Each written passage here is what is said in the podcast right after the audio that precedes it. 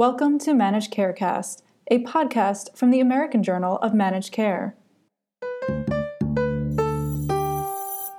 The Trump administration commits to importing drugs.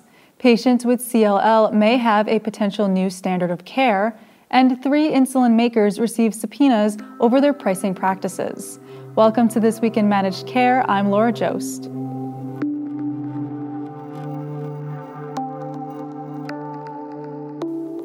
HHS Secretary Alex Azar outlined the Trump administration's dedication to lowering drug prices through drug importation.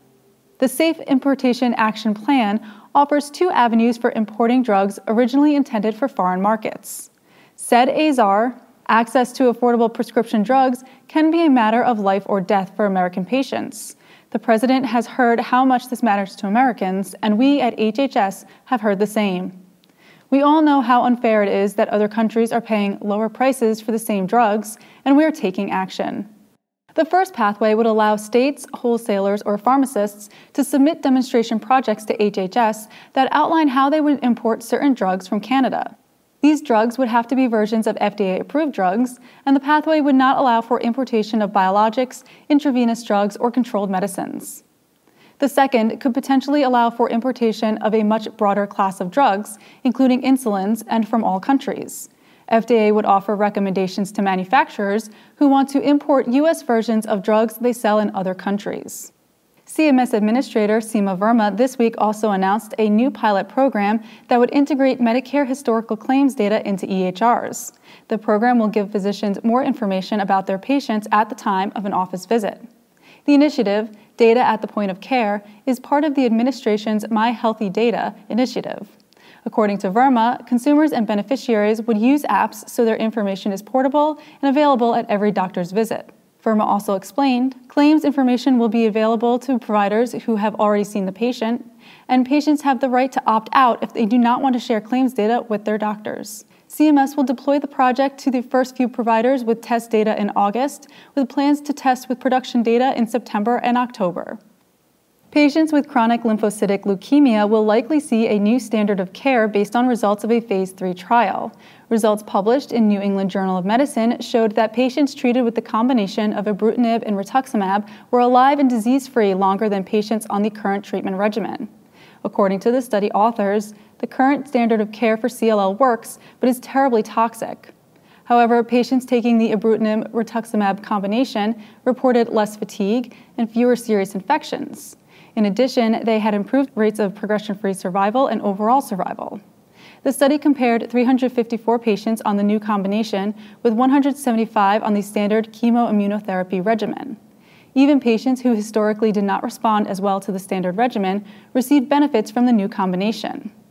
Said Dr. Tate Shanafelt, professor of medicine at Stanford and lead author, these results will fully usher the treatment of chronic lymphocytic leukemia into a new era. We've found that this combination of targeted treatments is both more effective and less toxic than the previous standard of care for these patients. It seems likely that in the future, these patients will be able to forego chemotherapy altogether. Sanofi, Eli Lilly, and Novo Nordisk have all received subpoenas from the New York Attorney General regarding their pricing practices for insulin. STAT reported that the subpoena seeks documents regarding pricing, discount programs, sales and expenses, contracting, marketing materials, and legal proceedings. The subpoenas follow months of increased scrutiny on insulin prices, including hearings in the House and Senate at the beginning of the year on rising insulin prices, and a bill announced just last week that would seek to roll back insulin price hikes. More than 29 million Americans have some form of diabetes, and about 7.4% use insulin. However, over the past few decades, the cost of insulin has skyrocketed. For instance, a one month supply of Eli Lilly's Humalog only cost $21 in 1996, but is now around $275, a 1,200% increase. In March, Eli Lilly announced it was rolling out a generic version of Humalog, and in April, Sanofi began offering a program that set the monthly price of insulin at $99.